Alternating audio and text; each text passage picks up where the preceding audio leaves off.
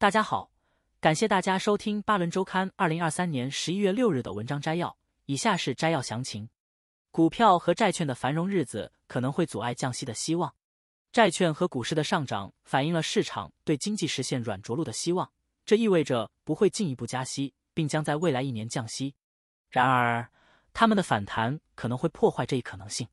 美联储之所以没有加息，部分原因是之前金融条件收紧，包括债券收益率上升。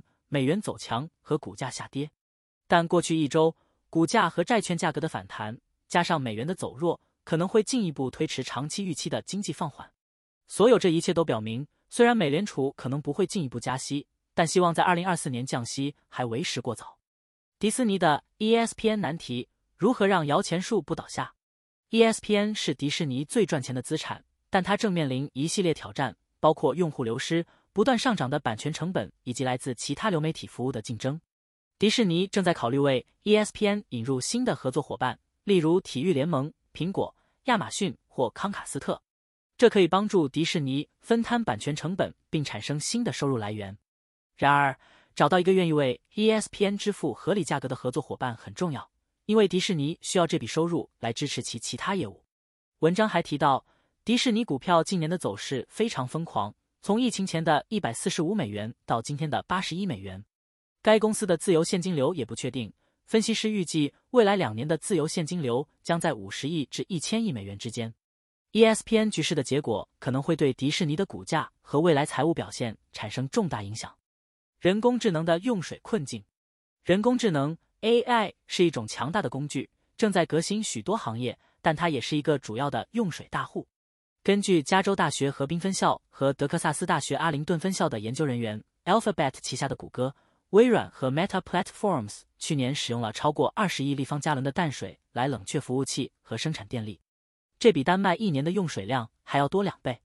在微软的数据中心训练 OpenAI 的生成模型 GPT 三需要消耗五百四十万升水，需要二到四周的时间；而进行十到五十个问答的对话需要消耗大约十七盎司的水。大型科技公司意识到了自己的用水量，并承诺在二零三零年之前实现水净流入。这意味着他们将补充比他们使用的水更多的水。谷歌表示，二零二二年其数据中心和办公室的用水量为五十六亿加仑，相当于每年灌溉三十七个西南部高尔夫球场。微软正在通过减少用水强度和补充水供应在缺水地区来解决其用水问题。雪佛龙股票可能成为喷涌井。雪佛龙股价在二零二三年跑输大盘，但巴伦周刊的分析师认为该股估值具有吸引力，可能会反弹。该公司拥有资本支出纪律严明和运营顺畅的良好记录，并在过去几年进行了数项重要收购。它还处于有利地位，可以从对化石燃料的长期需求中受益。雪佛龙股价最近的抛售为投资者提供了一个以折扣价买入的机会。该股目前市盈率为十一倍，明年预期收益率为十倍。它还拥有百分之四点五的股息收益率。一些投资者可能会担心，该公司收购 Hess 预计将增加二十亿美元的年股息成本。然而，这笔交易将使雪佛龙获得圭亚那一个大型油田的百分之三十权益。该油田蕴含一百一十亿桶石油当量。总体而言，巴伦周刊认为雪佛龙是一家管理良好的公司，拥有强大的资产组合。该股目前股价低于同类股票，并提供健康的股息收益率。现在买入该股的投资者可能会在长期内获得回报。Vertex 可能拥有止痛药的圣杯。Vertex Pharmaceuticals 正在开发一种名为 VX 五四八的新型止痛药。如果该药在即将进行的试验中取得成功，它可能成为治疗疼痛领域的一项重大突破。VX 五四八是一种非阿片类药物，通过阻止疼痛信号到达大脑来发挥作用。它比其他止痛药更具针对性，副作用也更小。高盛和 Link Partners 的分析师认为，VX 五四八有可能成为一种重磅炸弹药物。他们估计，到二零三零年，该药的销售额可能达到每年五十一亿美元。然而，一些科学家对 VX 五四八持怀疑态度。他们表示，该药的早期试验设计不佳，需要更多数据来证明其有效性和安全性。投资者面临着一个艰难的决定：在试验结果公布之前，是否买入 Vertex 股票。下行风险相对较低，因为该公司的囊性纤维化业务本身就价值三百二十六美元股。然而如果 VX 五四八获得批准并被广泛采用，上行潜力将是巨大的。人工智能让笔记本电脑再次风靡，PC 制造商希望利用人工智能来振兴 PC 行业。他们正在开发新的 AI PC，这些 PC 将能够直接在设备上运行生成式人工智能应用程序，而无需依赖云端。这将带来许多好处，包括提高性能和效率、降低延迟和增强隐私。AI PC 的一些潜在应用包括为游戏玩家提供实时指导、实时语言翻译以及视频游戏中对话式非玩家角色。AI PC 还可用于在本地运行 AI 工作负载，即使未连接到网络时也是如此。PC 制造商乐观地认为，AI PC 将受到消费者和企业的欢迎。他们认为，该技术有可能使 PC 比以往任何时候都更加令人兴奋和实用。一些人对 AI PC 趋势持怀疑态度，认为创建和运行大型语言模型所需的计算能力对于笔记本电脑来说太大了。然而，许多公司正在努力以更有效、更安全、更经济的方式将 AI 计算带回笔记本电脑。例如，Rewind AI 开发了一款软件应用程序，该应用程序可在笔记本电脑上运行，并记录用户的所有操作，包括对话、按键、文档和网站，然后将数据存储和锁定在本地 PC 上。Rewind 使用自然语言聊天机器人使数据可搜索。英特尔还启动了 AI PC 加速计划。以启动利用本地 AI 技术应用的开发。IBM 首席执行官 Arvind Krishna 认为，AI PC 的兴起是必然的，并且 PC 很快将能够运行具有一百亿或二百亿参数的 AI 模型。高通还正在开发基于其 Snapdragon X Elite 处理器的 AI PC，使用新款高通芯片的第一批 PC 预计将于明年上市。美光科技的内存芯片将用于新 PC，也可能获得 AI 提振。这家 DRAM 制造商表示，PC 的基本内存需求可能会增加一倍。高通和美光科技的股票价格都不贵。如果人工智能有任何好消息，它们都可能会上涨。对 PC 复苏感兴趣的投资者应考虑戴尔和惠普，这两家公司都拥有价格便宜的股票。可转债为投资者提供更多保护。可转债是一种资产类别，它可以为投资者提供股票和债券的敞口。同时减轻下行风险，并承诺在途中提供更平稳的旅程。